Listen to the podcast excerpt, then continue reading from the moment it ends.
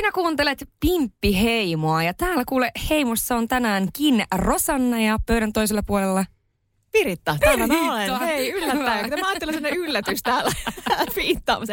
Aivan mahtavalla täällä, koska meillä on tänään spesiaalijakso, koska meillä on vieras. Kyllä, me ollaan kutsuttu tänne meidän Pimppiheimoon vieras ja tota... Hän on ihan mun lempi-ihmisiä tässä Meinasin just maailmassa. sanoa, että sä saat esitellä. Kyllä. Ihan kuule, anna mennä. Vähän tota, en ole hirveän äh, aina tehokas titteleissä, mutta sun titteli mä tiedän, koska mä oon sen aika monta kertaa sanonut ääneen. Eli meillä on täällä Suomen Völvisen toiminnanjohtaja Anet Kotuni. Ihana saada sut Anet tänne. Ihana olla täällä. Meillä on kaiken näköistä historiaa taustalla ja varmasti puhutaan siitä vielä tässä matkan varrella, mutta kerro meille ihan heti alkuun, että kuka sinä olet? Kuka minä olen? Öm, no, tällainen ö, suht iloinen, ö, reilu nelikymppinen äiti ja nainen ja öm, lasten oikeuksien puolustaja. Sitä sä oot. Ja se on ollut sellainen, minkä merkeissä me ollaan tavattu aikoinaan. Ensimmäisen kerran, olisiko 2014 lentokentällä. Kyllä, lentokentällä tavattiin. Mä olin ihan hirveän väsynyt. Ää, Me oli ollut aika tiivis rupeama töissä ja, ja oltiin lähdössä ensimmäiselle, sun ensimmäiselle kenttäreissulle. Mä oon itse tehnyt tätä duunia melkein 20 vuotta ja Siis ehtinyt käydä. 2014 jo. Joo, mä Okei. Joo, mä lähdettiin silloin ensimmäisen kerran Keniaan ja, ja tota, tämä on sen takia mun mielestä ihana tarina, koska siis meillä kaikilla on pieniä ennakkoluuloja ja mun mielestä on ihana, kun paljastuu myös niin kuin näin avoimessa ja niin kuin mielettömässä ihmisessä, että hänelläkin oli vähän huoli siitä, että kenet hän on ottanut matkaan tai kenet, kenet heillä on, että siellä on jälleen kerran tulossa yksi ää, blondi missi, ex-kiekkovaimo, tai itse asiassa mä olin silloin vielä kiekkovaimo kauheata, niin, niin lähinnä se, että et, et, niin kuin sielläkin oli sellaista, että säkin olet vähän miettinyt, että millainen reissu tulee tämän tyypin kanssa. Niin, mä mietin lähinnä niin kuin sitä, että miten siellä pärjää. Et ne on aika rankkoja ne olosuhteet, missä ollaan ja paljon rankkoja asioita, mitä nähdään. Niin kyllä mä niin kuin siinä vaiheessa, kun kuulin, että tällainen matka on tulossa, ää, niin pohdiskelin, että no niin, että saapas nähdä, että Nessupaketteja mukaan vai? mi, mitä, mitä kaikkea siellä tulee eteen ja miten siellä pärjätään. Mä oon reissannut aika erilaisten ihmisten kanssa ja ne on ollut hyvin erilaisia ne matkat myös, riippuen siitä, että kuka on mukana, miten ne kokee ne asiat, miten ne on valmistautunut. Niin kyllä, no mä oon Pirittalle sanonut ihan suoraan. Mähän mietin sitä, että no nyt menee rakennekynnet pilalle ja sitten me itketään sitä ja siellä on kuitenkin muita asioita, jotka ehkä vois olla tärkeämpiä niin kuin minun näkökulmastani. Mutta eihän se ollut sitten yhtään sellainen reissu.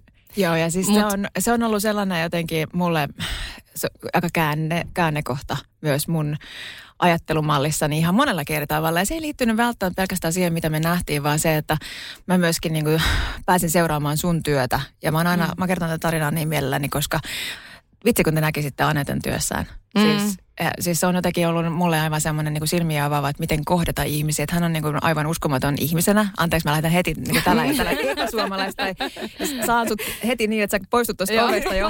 Mutta siis se, että miten joku voi kohdata ihmiset niin, niin kuin, siis jotenkin nähdä ne ihmiset. Ja jokainen ihminen, kun siellä reissulla mä näin, että Annet kohtasi ja jutteli ja otti huomioon, niin siis se näki niistä ihmisistä, kun ne loisti. Ja mä oon monesti miettinyt silloin siellä ja sen jälkeen, että, että se, on, se on sellainen jotain, jotain, jotain erityistä ihmisessä, Mm. että osaa tehdä niin. Ja siis tuli mieleen tuosta, kun sanoit, että lähditte sinne äh, reissuun ja sä mietit, että vau, että mitäköhän tästä tulee. Mutta sä oot tehnyt näitä reissuja paljon erilaisten ihmisten kanssa, niin onko se kuitenkin, sit luulisit, että se on kaikille vähän niin kuin jonkin tyyppinen käänne kohta tommonen reissu. Että onko ikinä sit ollut semmoinen, että okei, että se reissu meni just niin kuin sä ajattelit, että siellä itketään jonkun rakennekynsiä vai onko se oikeasti niin, että se on ihan kuitenkin niin kuin jotain muuta? No on siinä paljon muuta, mutta on siellä myös osittain sellaisia hetkiä, että e, no ehkä se on osittain sitä, että mä oon reissannut aika paljon ja kokenut kaiken näköistä, että sit jos huoneessa ei tule suihkusta vettä tai on hämähäkki seinällä, niin se on niin kuin been there, done that tietyllä mm. tavalla, että se ei ole mulle, mä en ehkä niin kuin yllätys siitä hirveästi, koska mikään reissu ei mene niin kuin se on suunniteltu. Mm. Se on ihan fakta. Siellä tulee aina muuttuvia tilanteita vastaan ja sitten niihin pitää reagoida suht nopeasti ja miettiä, että mikä on se paras ratkaisu, että kuitenkin saadaan asiat hoidettua eteenpäin. Ja, ja sitten sellaisille ihmisille, jotka tulee ensimmäistä kertaa näille matkoille, ehkä niin kuin aikaisemmin on matkustanut vaikkapa vaan Euroopassa tai ainakin siisteissä hotelleissa ja Mm. tietyn standardin mukaan, niin me asutaan sitten välillä sellaisissa majapaikoissa, jotka jossa ei tuu suihkusta vettä, vaan tuodaan ämpärillä vettä sulle, mm. jotta sä pystyt peseytymään. Ja se ei ole ehkä ihan sitä viiden tähden hotellia, niin, mm. niin tota, kyllä siellä tulee kaiken näköisiä vastaan. Ja siinä on oppinut siihen, että et kunhan vaan pysytään rauhallisena ja kaikille vaan, että joo, ei tässä ole mitään hätää, että tämä kyllä järjestyy, vaikka ei itsekään aina tiedä, että miten, niin, niin jotenkin ne aina sitten järjestyy. kaikista ihaniinta on se, että kun se tapahtuu jotain, niin sitten vieraanahan ää, välttämättä ei ollenkaan tajua, että siinä ympärillä tapahtuu. Koska siis meillä kävi tämän reissun jälkeen niin, että me ollaan mm. lentokentällä palaamassa, siis takaisin. Me ollaan Nairobin kentällä vasta palaamassa, tai siis palaamassa takaisin. Ja siinä kohtaa tämä he paljasti meille, että itse asiassa silloin olisiko se nyt ollut kolmantena vai neljäntenä päivänä, niin me oltiin ihan keskellä aseellista ryöstöä. Eli siis meidän autot, auto saattui ja tuli eri, me oltiin lähes slummista. Meidän ää, henkivartijat oli just lähtenyt pois, eli me piti lähteä siitä niin kuin, sinne meidän ma, niin kuin majapaikkaan.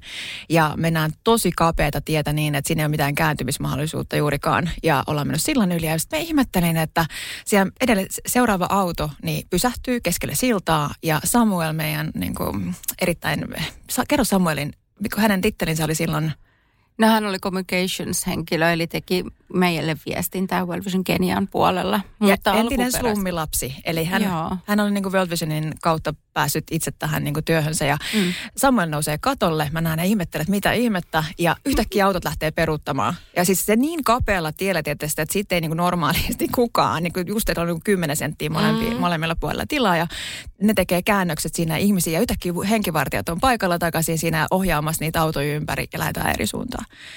Ja sitten vasta lentokentällä he paljastivat niin, että siellä oli ollut aseellinen, aseelliset niin miehet odottamassa meitä silloin toisella puolella. Ja... Mm. Se oli kyllä mielenkiintoinen tilanne, koska Samuel tosiaan pomppasi katolle huitomaan ja huutamaan. Ja, ja mä olin siinä autossa, missä oli Piritta ja muut vieraat ja, ja tota, tajusin heti, että nyt tapahtuu jotain. Mutta pahinta, mitä silloin voi tehdä, on sanoa, että apua, apua, nyt tapahtuu, kaikkihan panikoi. Mm. Ja multa sitten kysyttiin, että no mikä tämä on, onko tämä ihan normaali? Joo, joo, kyllä tämä on sanoi. ihan normaalia, että, että välillä tulee tällaisia, että täytyy vaan mennä toista reittiä, että, että Samuel varmaan vaan ohjaa siinä. Ja siinä vaiheessa, kun turvamiehet tuli takaisin tosi nopeasti onneksi, koska he oli just vasta lähteneet, niin, niin tota, tajusin, että okei, että tämä on vähän pahempi tilanne. Mutta ihan rauhassa pysyttiin kaikkia Kyllä. nauraskeltiin, että no tämähän on hassua, että miten tässä käännytään. Ja, ja miten nämä turvamiehet yhtäkkiä takana, Hei, olipa kiva nähdä teitä. Ja vain Piritta jututtaa siellä. Ja se on hei, olipa kiva nähdä teitä kaikki täällä. Vilkuttaa vaan. Sanottiin, sanottiin just hyvästi. nähdä myös mm. tällaisia tyyppejä.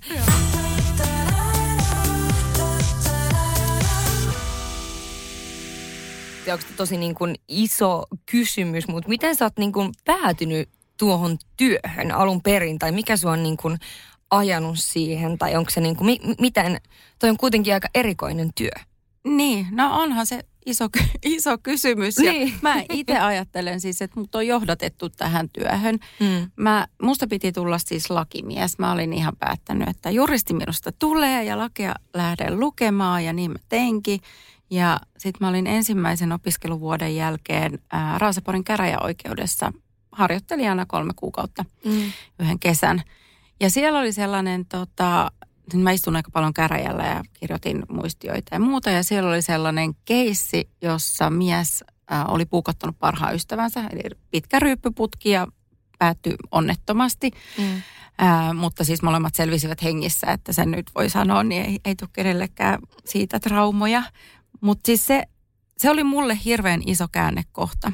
Koska siinä käräjillä niin tältä mieheltä kysyttiin, niin kuin, että mitä hän muistaa ja voiko hän kertoa, että mitä tapahtui. Hän ei muista yhtään mitään. Eikä hänellä ole mitään väliä siitä, että miten hänet tuomitaan, koska se pahin tuomio on jo tullut. Että hänellä oli yksi ystävä elämässä. Mm. Ja, ja sen tota, puukotuksen seurauksena niin tämä henkilö ei enää puhu hänelle, että hänellä ei ole mitään tässä elämässä. Mm. Ja mä ajattelin silloin, että ei apua, että eihän niin kuin, että joo, hän on tehnyt väärin, kaikki sen tietää, ja hirveän ikävä tapaus, mutta eihän sitä ihmistä voi tuomita, että sitä pitää auttaa. Että miten mä voin tehdä sellaista duunia, että mä tuomitsen ihmisiä. Mm. Jokaisella on omat taustat, jokaisella on omat tarinat ja välillä niin kuin elämä ei mene niin kuin on ajateltu. Mm. Ja mun tehtävä ei ole täällä tuomita heitä. Mm. Että se jotenkin niin kuin, se oli mulle sellainen käännekohta, että mä tajusin, että nyt mä oon ihan väärällä radalla. Mm. Sitten mä en tiennyt yhtään, mitä mä teen. Mutta mä päätin, että okei, mä rupean lukemaan ihmisoikeuksia ja, ja tota, luinkin sitten, kävin kaikki, kaikki ihmisoikeuskurssit ja, ja tota, pääaine oli sitten kansainvälinen oikeus. Ja mä kirjoitin gradun tyttöjen sukuelinten silpomisesta tai haitallisista käytännöistä ja silpominen oli se niin kuin ykköskäytäntö siinä. Siinä oli myös varhaisavioliittoja ja muita mukana ja tutkin sit sitä. Ja silloin World Vision oli ensimmäinen ja ainoa suomalainen järjestö, joka teki työtä tämän asian kanssa. Okei. Siitä on yli 20 vuotta. Meinasin just kysyä, milloin tämä on ollut, mutta joo, okei. Joo. Ja tota, olin heihin yhteydessä, pyysin vähän materiaalia, siis kaikkia lakitekstejä ja muitahan kansainvälistä oikeutta saa helposti kirjojen kautta, mutta mä halusin jotain niin kuin konkreettisempaa, että miten tähän voi tehdä muutosta, miten niin kuin, tämä on sellainen aihe, että mä en niin kuin käsitä, että miten sä muutat sellaista käytäntöä, joka on ollut niin kuin vuosituhansia käytössä. Mm. Ja olin yhteydessä World Visioniin ja sitten kirjoitin siitä gradua ja muutamia kuukausia myöhemmin, niin World Visionista soitettiinkin mulle, että hei, että sä oot ju- just tutkinut tätä aihetta ja sulla on niin kuin kaikki kansainväliset oikeudet ja tiedot ta- hallussa ja tallessa, että, että ministeriöstä on tullut tällainen ää, rahoitus, joka on yhdeksän kuukautta, pieni projekti, mutta Suomeen on tullut just sen verran maahanmuuttajia, että pitäisi kä- tehdä tällainen niin kuin, ää, terveysalan opistojen kiertue, eli pitää ihan luentoja kertoa, että mistä on kyse. Mm. Että lähtisikö tällaista vetämään? Mä no yhdeksän kuukautta, että voinhan mä nyt sen tehdä. Että kyllähän mä sitten tehdä vaikka mitä, kun mä päätän, mitä mä, mikä musta tulee isona. Mutta joo, ensi maaliskuussa siitä tulee 20 vuotta täyteen. Sitten mä oon ollut hyvin eri rooleissa pitkään. Olin lasten oikeuksien asiantuntijana ja vedin niin kuin ensisijassa näitä meidän silpomisen vastaisia kampanjoita ja hankkeita ja Pelasta Pimppi-kampanja on ehkä joillekin tuttu ja Pirittäkin on ollut siinä mukana. Mm. Ja, ja tota, sitten olin ohjelmajohtajana noin kuusi vuotta, eli vastasin meidän kansainvälisestä työstä ja nyt mä oon ollut puolitoista vuotta sitten toiminnanjohtajana.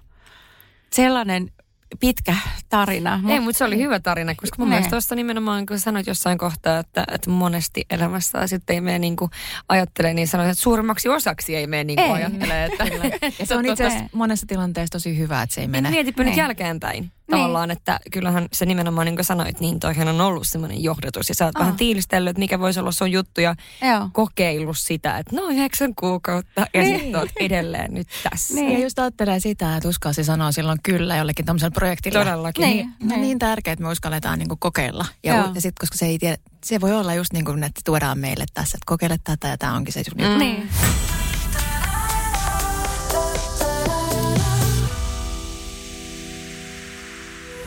Tervetuloa Pimppiheimoon. Mua kiinnostaa aina ihmisissä että osaatko nimetä jonkun ihmisen sun niin kuin, esimerkiksi ammatillisesta, puhutaan ammatillisesta puolesta, niin osaatko nimetä jonkun ihmisen, joka on ollut todella merkityksellinen sulle tässä matkan varrella? No kyllä Ulla Tervo on ollut tosi merkityksellinen. Hän on siis ö, yksi heistä, joka on perustanut Suomen World Visionin tänne Suomeen 40 vuotta sitten, tai 40-vuotias juhlat tulee ensi vuonna.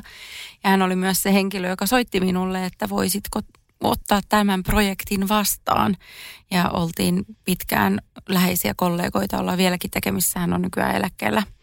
Mutta kyllä hän on sellainen ihminen, ää, joka on antanut paljon ja, ja joka on, on tosi tärkeä mulle vieläkin, ja jonka kanssa ensimmäiset kenttäreissut on kokenut ja, ja varmasti se on jättänyt oman jälkeensä myös siihen, miten mä toimin kentällä. Siis aivan varmasti.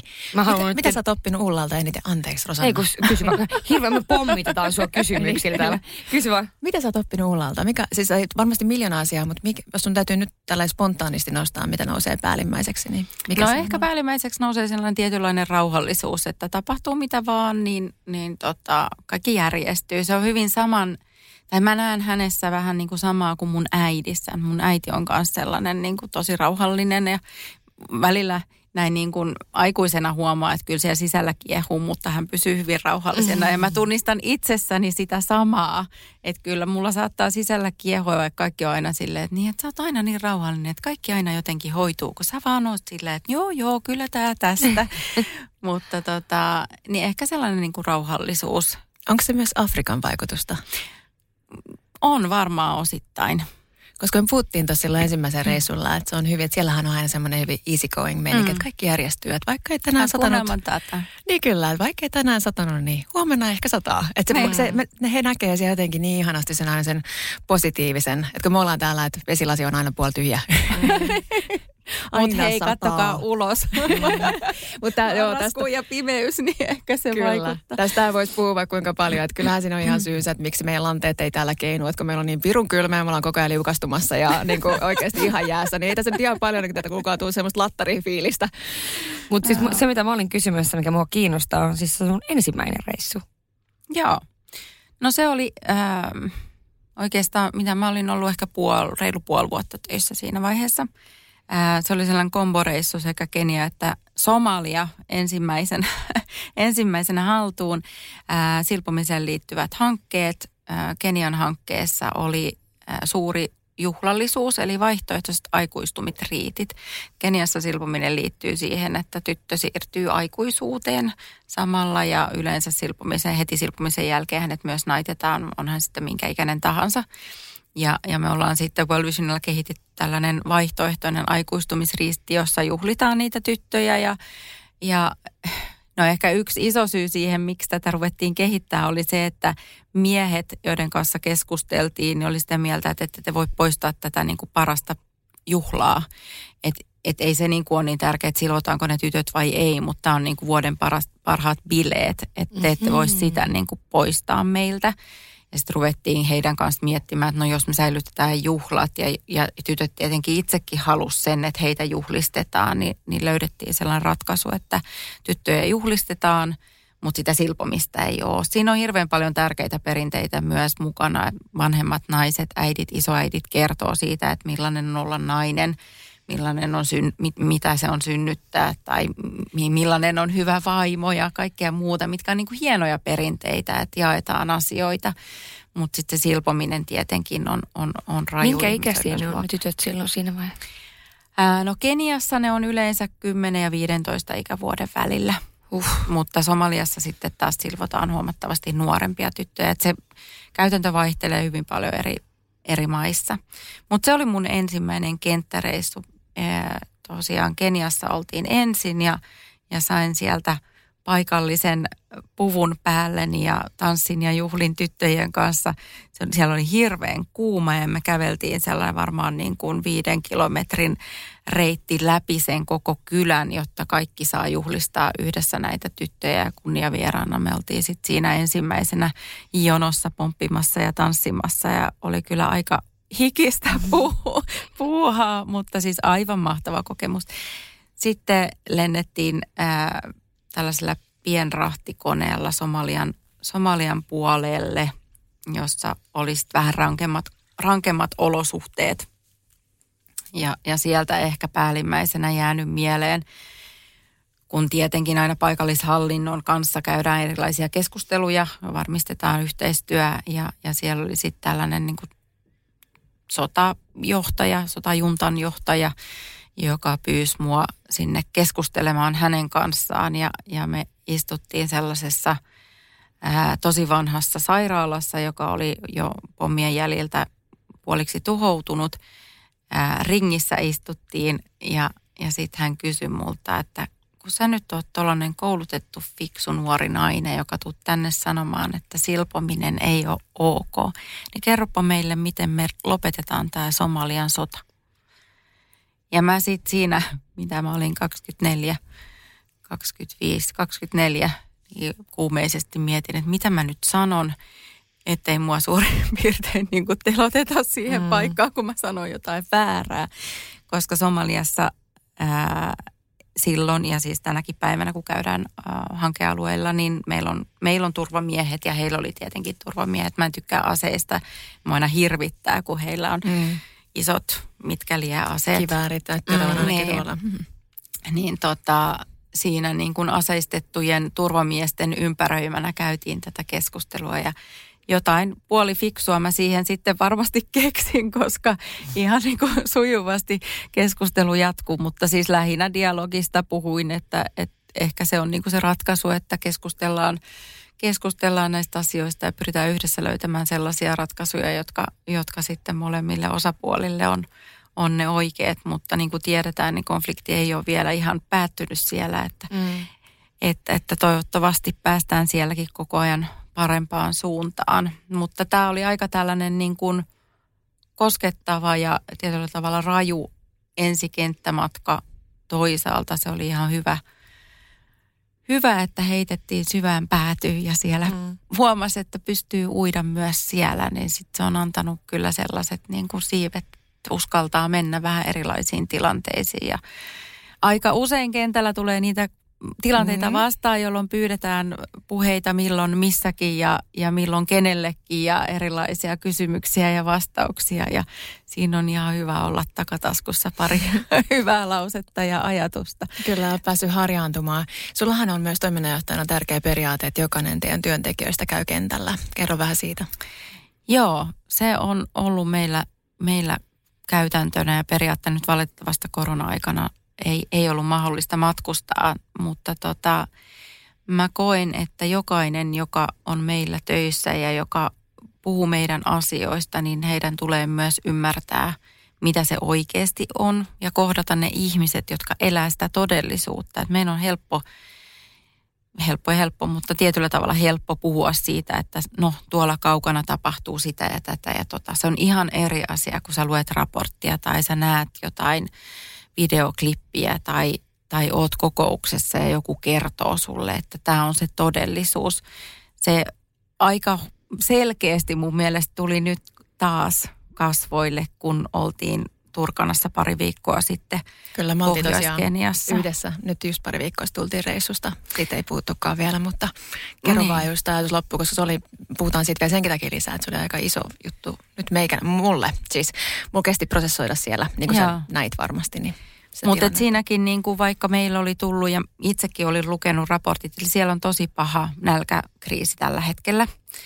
Ää, ja itse ties niin kuin tilanteesta ja oli kuullut paljon tarinoita ja jutellut meidän, meidän kenialaisten kollegoiden kanssa.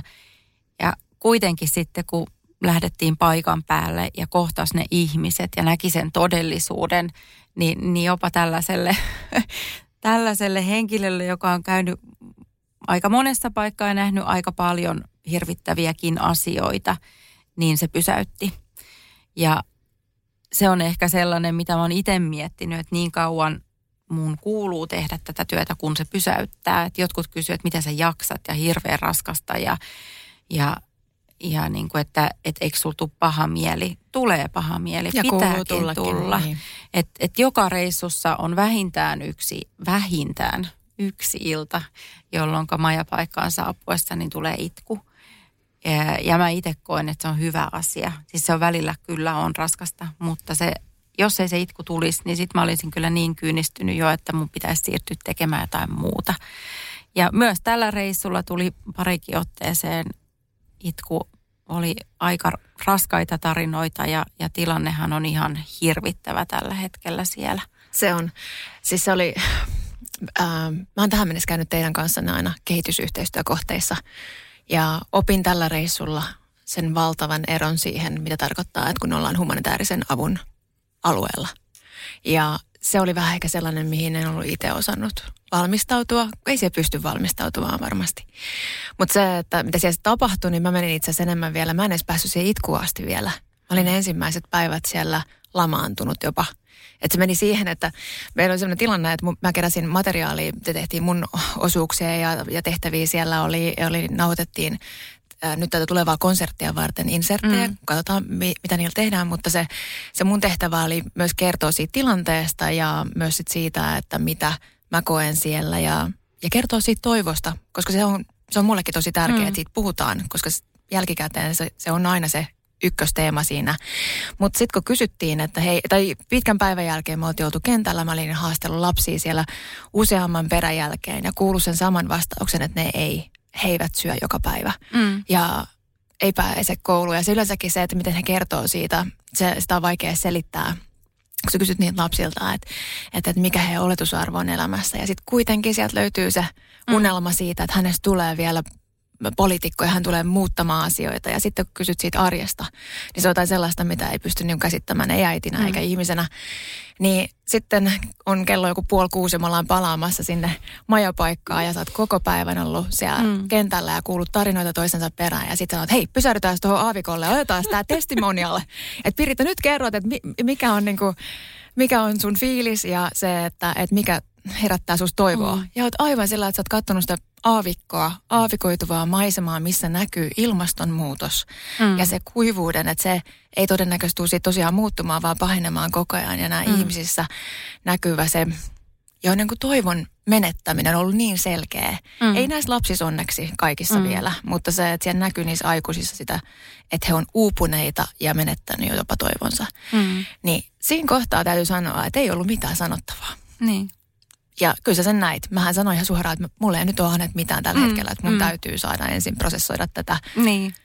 Kyllä se sieltä sitten tuli, koska se toivohan itselle näkyy niissä ihmisissä, jotka ketkä saa sen ruoka-avun mm. ja sen, että he saa sille lapselleen sen, että he pääsee seuraavaan päivään, koska meidän täytyy mahdollistaa se heille, jotta he löytää sitten tiensä sieltä ulos. Mm. Että jos sitä niin kuin ei anneta heille ja me ei auteta, niin sitten heille ei ole mitään mahdollisuutta. Et, et, niin. Tämä oli, tämä oli, tämä oli kyllä tosi merkityksellinen. Silloin ensimmäisen reissulla mä näin ja itkin paljon siellä mm. ää, myöskin silloin ensimmäisen reissun sitä, kun mulla vasta aukeni se, että mä en pelkästään kummina vaikuta siihen lapsen elämään ja siihen, että hän saa niin kuin mahdollisuuden puhtaaseen veteen ja koulunkäyntiin, mitä mä olin ajatellut tietysti aina aikaisemmin ehkä sen lapsen kautta. Ja sitten mä pääsin juttelemaan niitä äitien kanssa ja se mun kummitytön äiti katsoo mua silmiin ja sanoo, että kiitos, että hän autat tätä hänen lastaan. Että hänellä on nyt joku, hän tietää, että joku auttaa.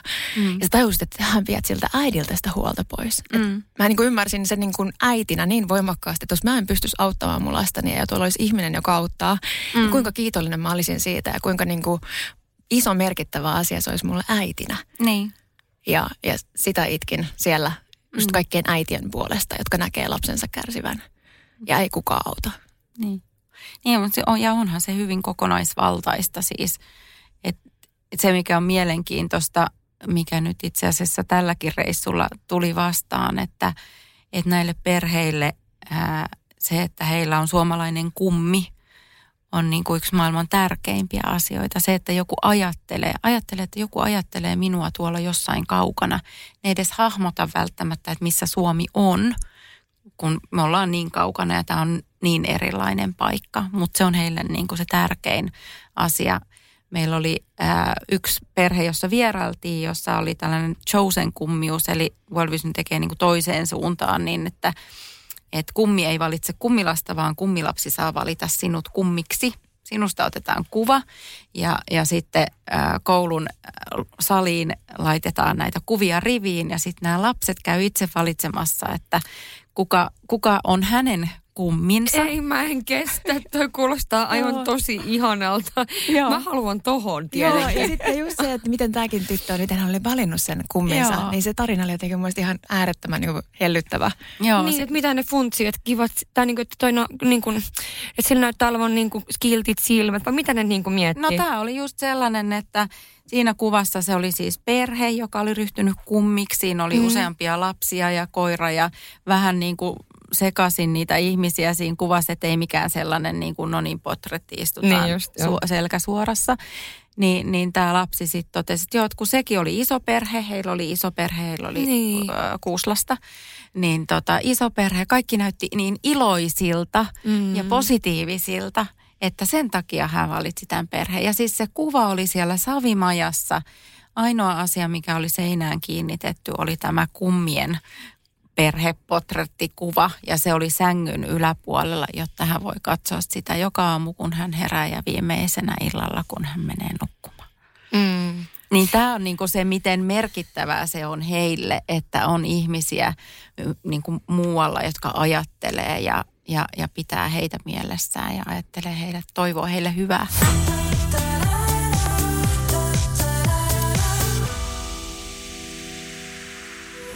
Tervetuloa Pimppiheimoon. yksi asia, mikä mulle on ollut teidän työssä aina hirveän tärkeää, niin on se, että teillä on todella voimakkaasti tulee, tai teidän arvomaailmassa järjestönä tulee tosi voimakkaasti tasa-arvo esille ja sitten se, että miten te konkreettisesti viette sitä eteenpäin siellä kentällä. Ja mm. se on ollut aina jotenkin ihan mieletön nähdä ja nyt näkyy myös tässä reissussa taas voimakkaasti.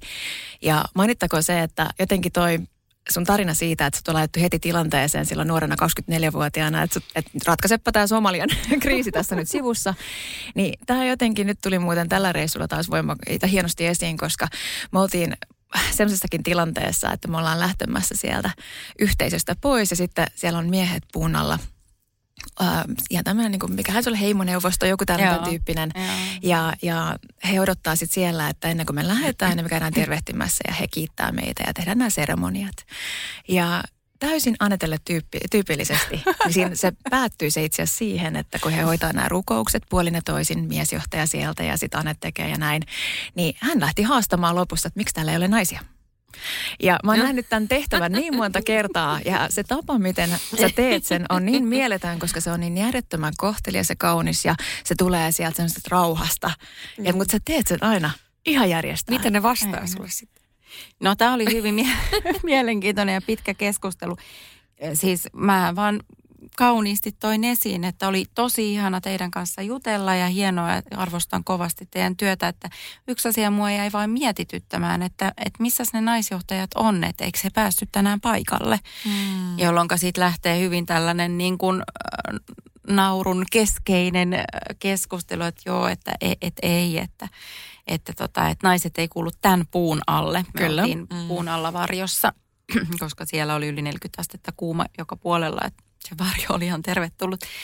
Ää, jo, joo, ja sitten mä niin toin esiin esimerkkejä siitä, että hei, että Suomessa on ollut nainen presidenttienä ja Keniassa on just ollut vaalit ja siellä on paljon johtajia, jotka on, mm. on, on naisia, että, että se alkaa niin olla tätä päivää, että kyllä naistenkin kuuluu olla mukana ja olisi hirveän tärkeää, että saatte niin kuin erilaisia näkökulmia mm. tähän.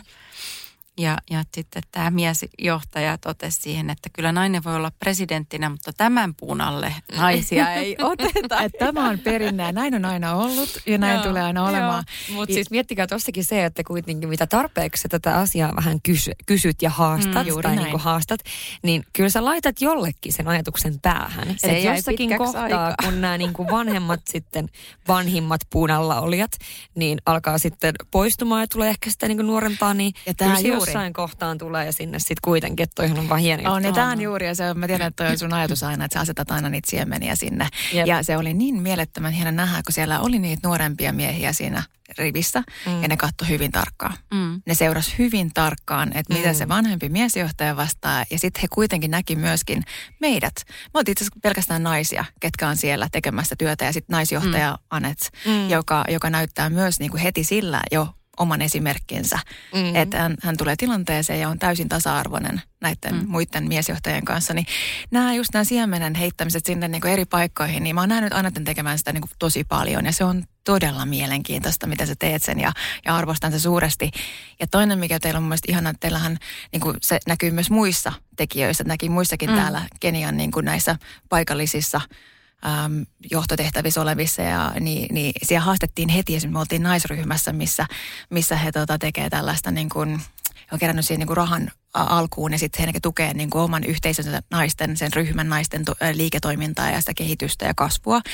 Ja se oli niin mahtavan kuulla just se, että sitten tämä paikallinen, niin kuin, olisiko se nyt aluejohtaja sitten mm. ollut, voit korjata mua, niin hän lähti heti haastamaan naisia, että hei, mikä on seuraava steppi?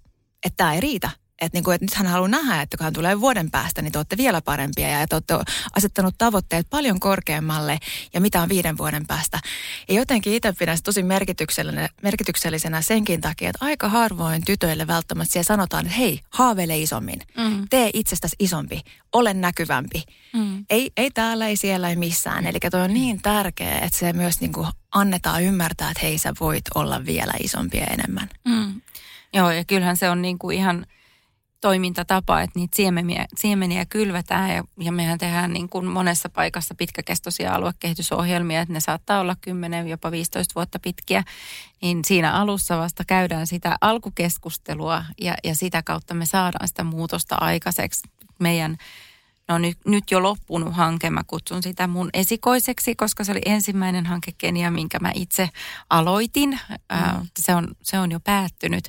Mutta siellä ensimmäisinä kertoina, kun vierailin, niin siis naiset tuli sanomaan, että älä puhu mulle, että mä oon niin kuin aasi. Mun ainoa tehtävä on hakea vettä. Siellä oli hirveän huono vesitilanne, eli ne käveli kymmeniä kilometriä päivisin hakemaan vettä. Ja Aasien kanssa kantoivat niin, että, että monella naisella oli, oli pään päällä sellainen niin kuin kouru, koska ne laittaa sen ää, tönikän tota, narun kanssa ja kantaa pään päällä, niin päähän oli jäänyt sellainen mm. kouru, mihin, mihin se naru tulee. Mutta siis äh, projektin loppupuolella niin meillä oli paikallishallinnossa näitä samoja naisia, jotka oli sanonut mulle aikaisemmin, että älä puhu mulle, että mä oon niin kuin aasi että miesten kanssa sinun pitää puhua. Ja Tämä on se näkee. muutos. Ja tässä näkee että nyt puhuttiin kuitenkin vain 15 vuodesta. Mm-hmm. Et me ei mm-hmm. puhuttu, että me täytyy tehdä niin kuin sukupolvien jatkumossa olevaa työtä, vaan 15 vuodessa saatiin noin merkittävä niin kuin muutos. Mm-hmm. Ja se on semmoinen, mikä mun mielestä täytyisi muistaa. Eli että et kun aika usein me ajatellaan, että no se kehitys on niin hidasta mm-hmm. ja tämä näkyy sitten joskus sadan vuoden päästä, niin ei. Se mm-hmm. ei ole näin, vaan se mm-hmm. näkyy paljon nopeammin. Joo.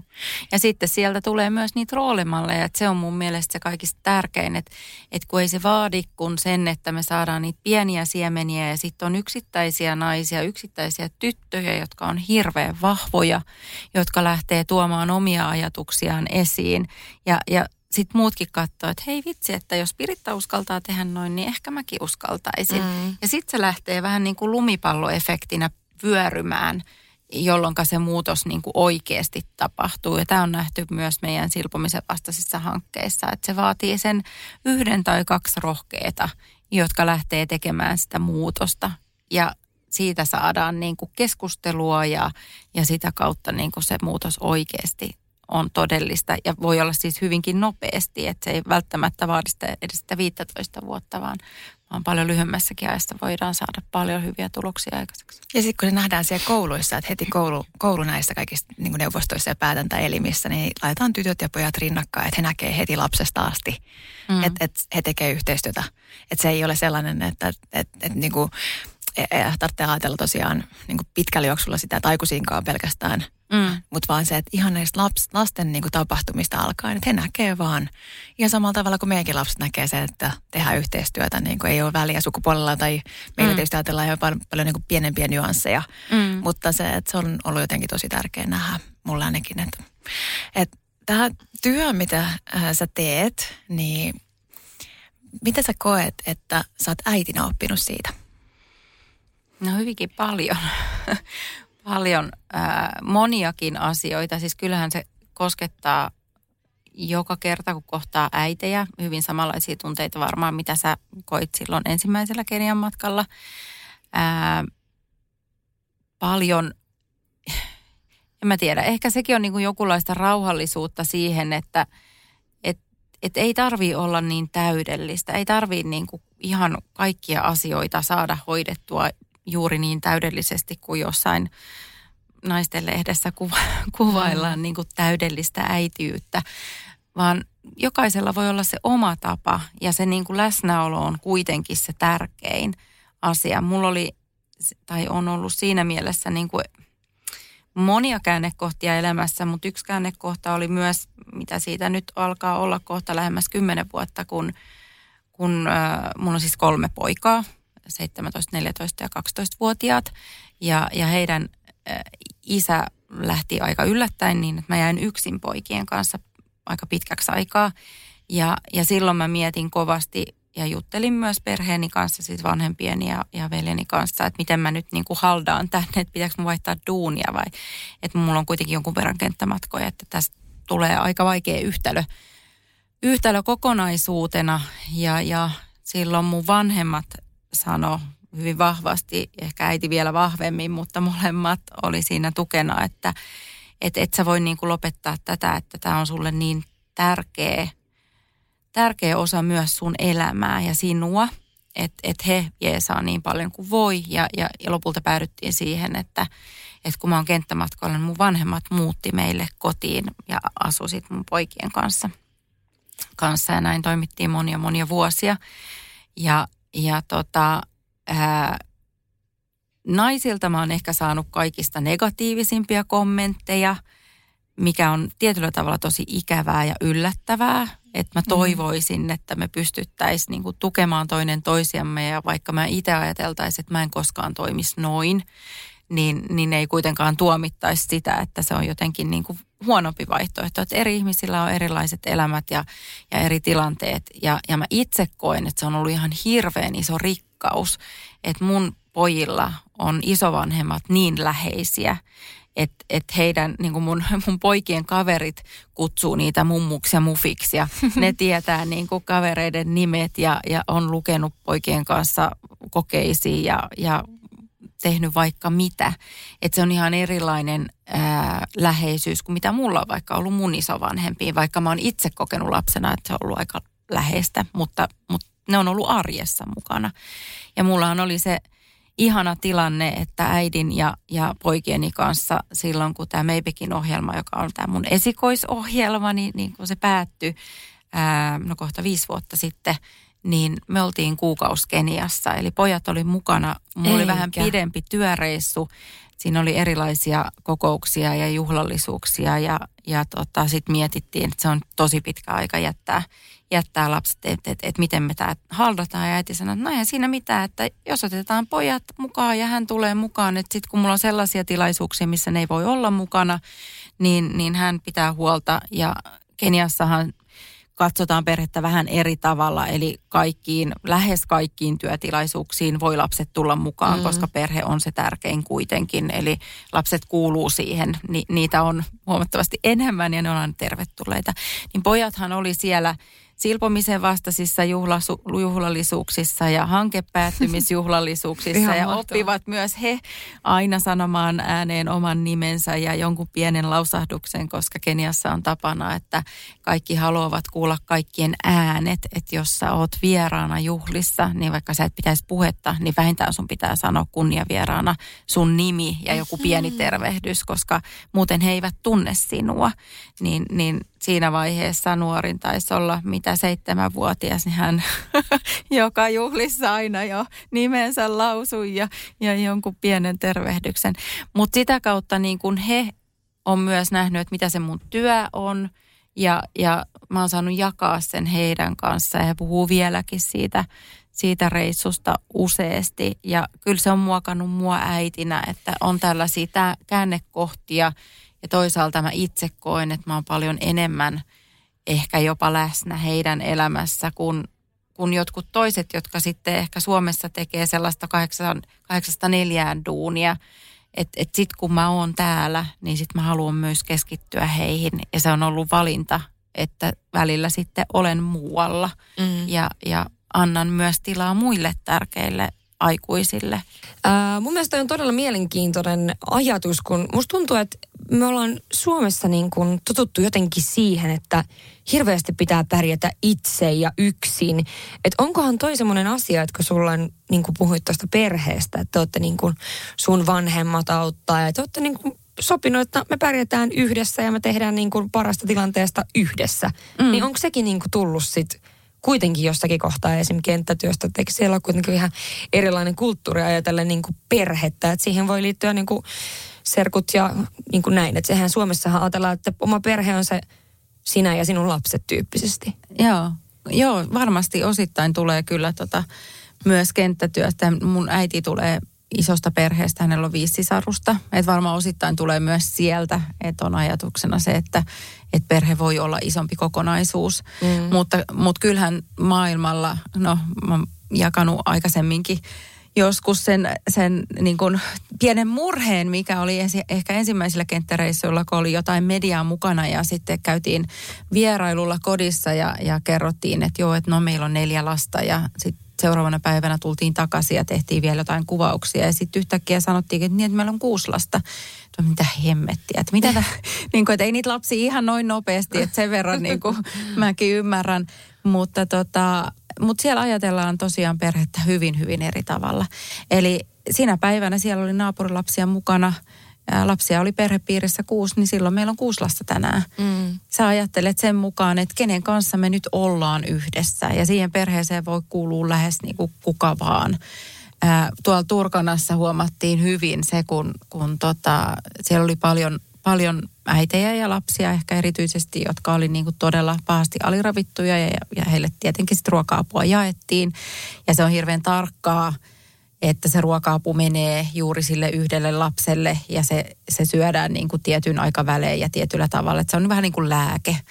Mutta, mutta kyllähän ne äidit totesivat, että totta kai, että, että heillä on useampia lapsia ja, ja, ja sitä niin kuin ruokaa jaetaan niin, että jokainen saa jonkun verran, mikä on myös ihan ymmärrettävää, että miten sä voit katsoa vierestä ja antaa toiselle ja et toiselle. Mm. Ää, ja ehkä sen vielä ymmärtää myös meidän suomala, suomalaisen perhekäsityksen kannalta, mutta siellä sitä ruoka-apua jaettiin myös naapureille – ja kaikille, jotka sattuu olemaan siinä niin kuin lähialueella.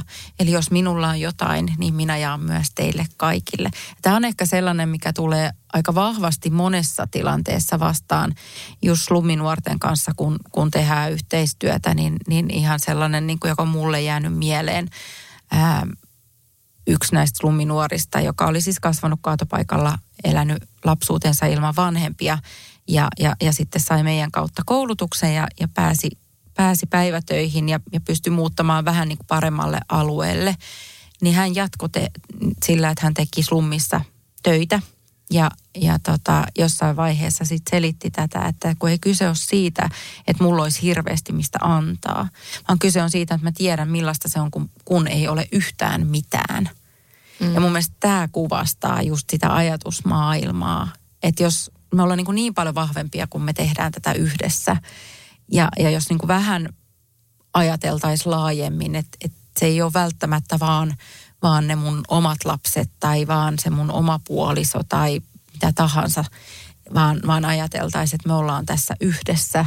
Ja, ja perheeseen voi kuulua kuka tahansa, joka on, on tärkeä ihminen, joka välittää – joka pystyy tukemaan, niin me ollaan huomattavasti vahvempia. Ja, mm. ja mä uskon, että päästään paljon paljon pidemmälle. Ja, ja sitä, se on ehkä sellainen, kun mut välillä on kysytty, että mitä sä kaipaisit tai mitä sä haluaisit tuoda sieltä kentältä oppina tänne. Niin se on se yhteisöllisyys ja sellainen niin kuin, ää, vahvempi, ehkä vahvempi perhekäsitys ja to, toisista huolehtiminen. Mutta nyt sä oot kuitenkin itse laittanut ne siemenet myöskin sitten sun omiin poikiin, että sitten ehkä mm. he ajattelee sillä tavalla, kun perustaa omaa perhettä. Mm, ja niin kuin esim. mun mummi on aina sanonut, että, että että antajan kädestä ei ikinä lopu. Mm. Ja mun mielestä se on niin kuin hienosti sanottu, koska sulla ei tarvi olla paljon, jotta sä voit jakaa. Ja ei. se voi olla, se jakaminen ei tarvi olla just niin kuin mitään vaikka muuta kuin kuuntelemista ja ymmärrystä ja sitä niin kuin jotain elämäntilanteen jakamista mm. tai mi- mitä ikinä. Mutta tavallaan mun mielestä toi on tosi niin kuin hieno ajatus. Joo. Ja että sitä pitäisikin olla enemmän niin kuin meillä täällä, koska kyllähän meillä on täällä myöskin tosi paljon sitä just sellaista yksinäisyyttä, kun ei sitten välttämättä olla niin isoissa porukoissa niin kuin mm. mitä niin me, siis kyllä niin. me ollaan ihmisinä kuitenkin laumaeläimiä, että se on se mm. luontainen, että ei kukaan halua olla yksin. Ei, ei lapset halua nukkua yksin mm. ja me laitetaan kuitenkin ne aika nopeasti sinne omaan huoneeseen, niin onhan se ymmärrettävää, että se kipittää sieltä yöllä niin. siihen kainaloon, että äidin, äidin sydämen sykkeen tai isän sydämen sykkeen viereen. Se, viereen. Mm.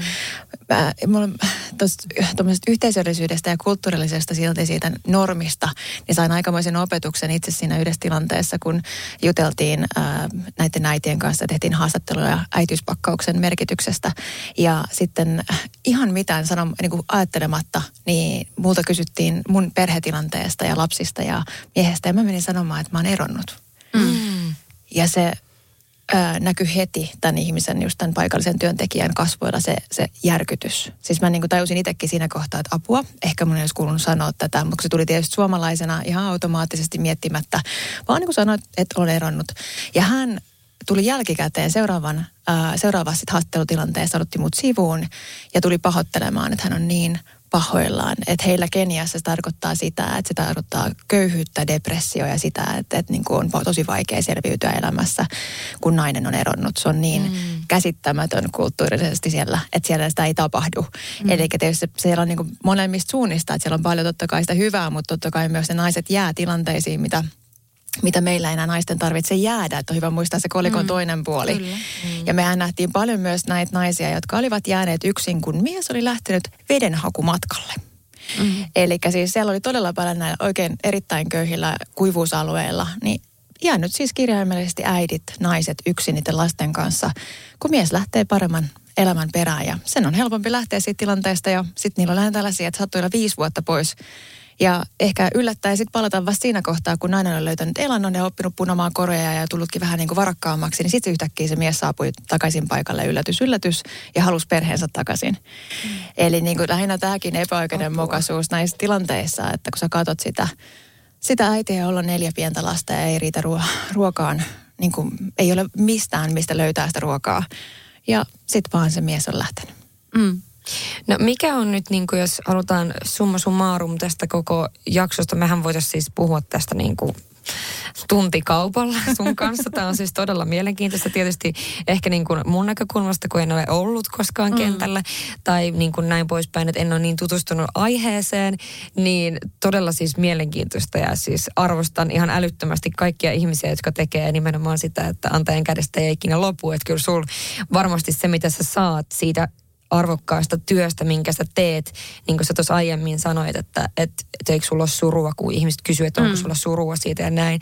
Mutta kyllähän kuitenkin sä näet myös niitä onnistumisia ja sitä toivoa. Ja just niin kuin mun mielestä sanoit hienosti alussa, että, että jos sä ahdistuisit siitä, niin sun pitäisi alkaa tekemään jotain muuta. Mm, että et mm. kyllä niin kuin se, että on se toivon viejä myöskin sinne paikoille, niin sehän on siis ihan älyttömän hieno juttu. Mutta jos joku nyt kuuntelija, joka kuuntelee tätä, haluaisi jollain tavalla auttaa, niin mikä on niin kuin paras tapa?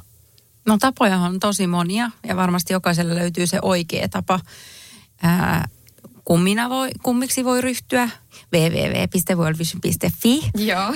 Helppoa, hyvinkin helppoa ja siinä on tosiaan kaksi tapaa. Joko itse voi valita, että että millaisen kummilapsen toivoisi itselleen. Tai sitten voi ottaa sen kuva ja lähettää ja sitten antaakin lapsen valita ja katsoa, että millainen lapsi valitsee Tämä juuri sinun, ihan sinun kuvasi.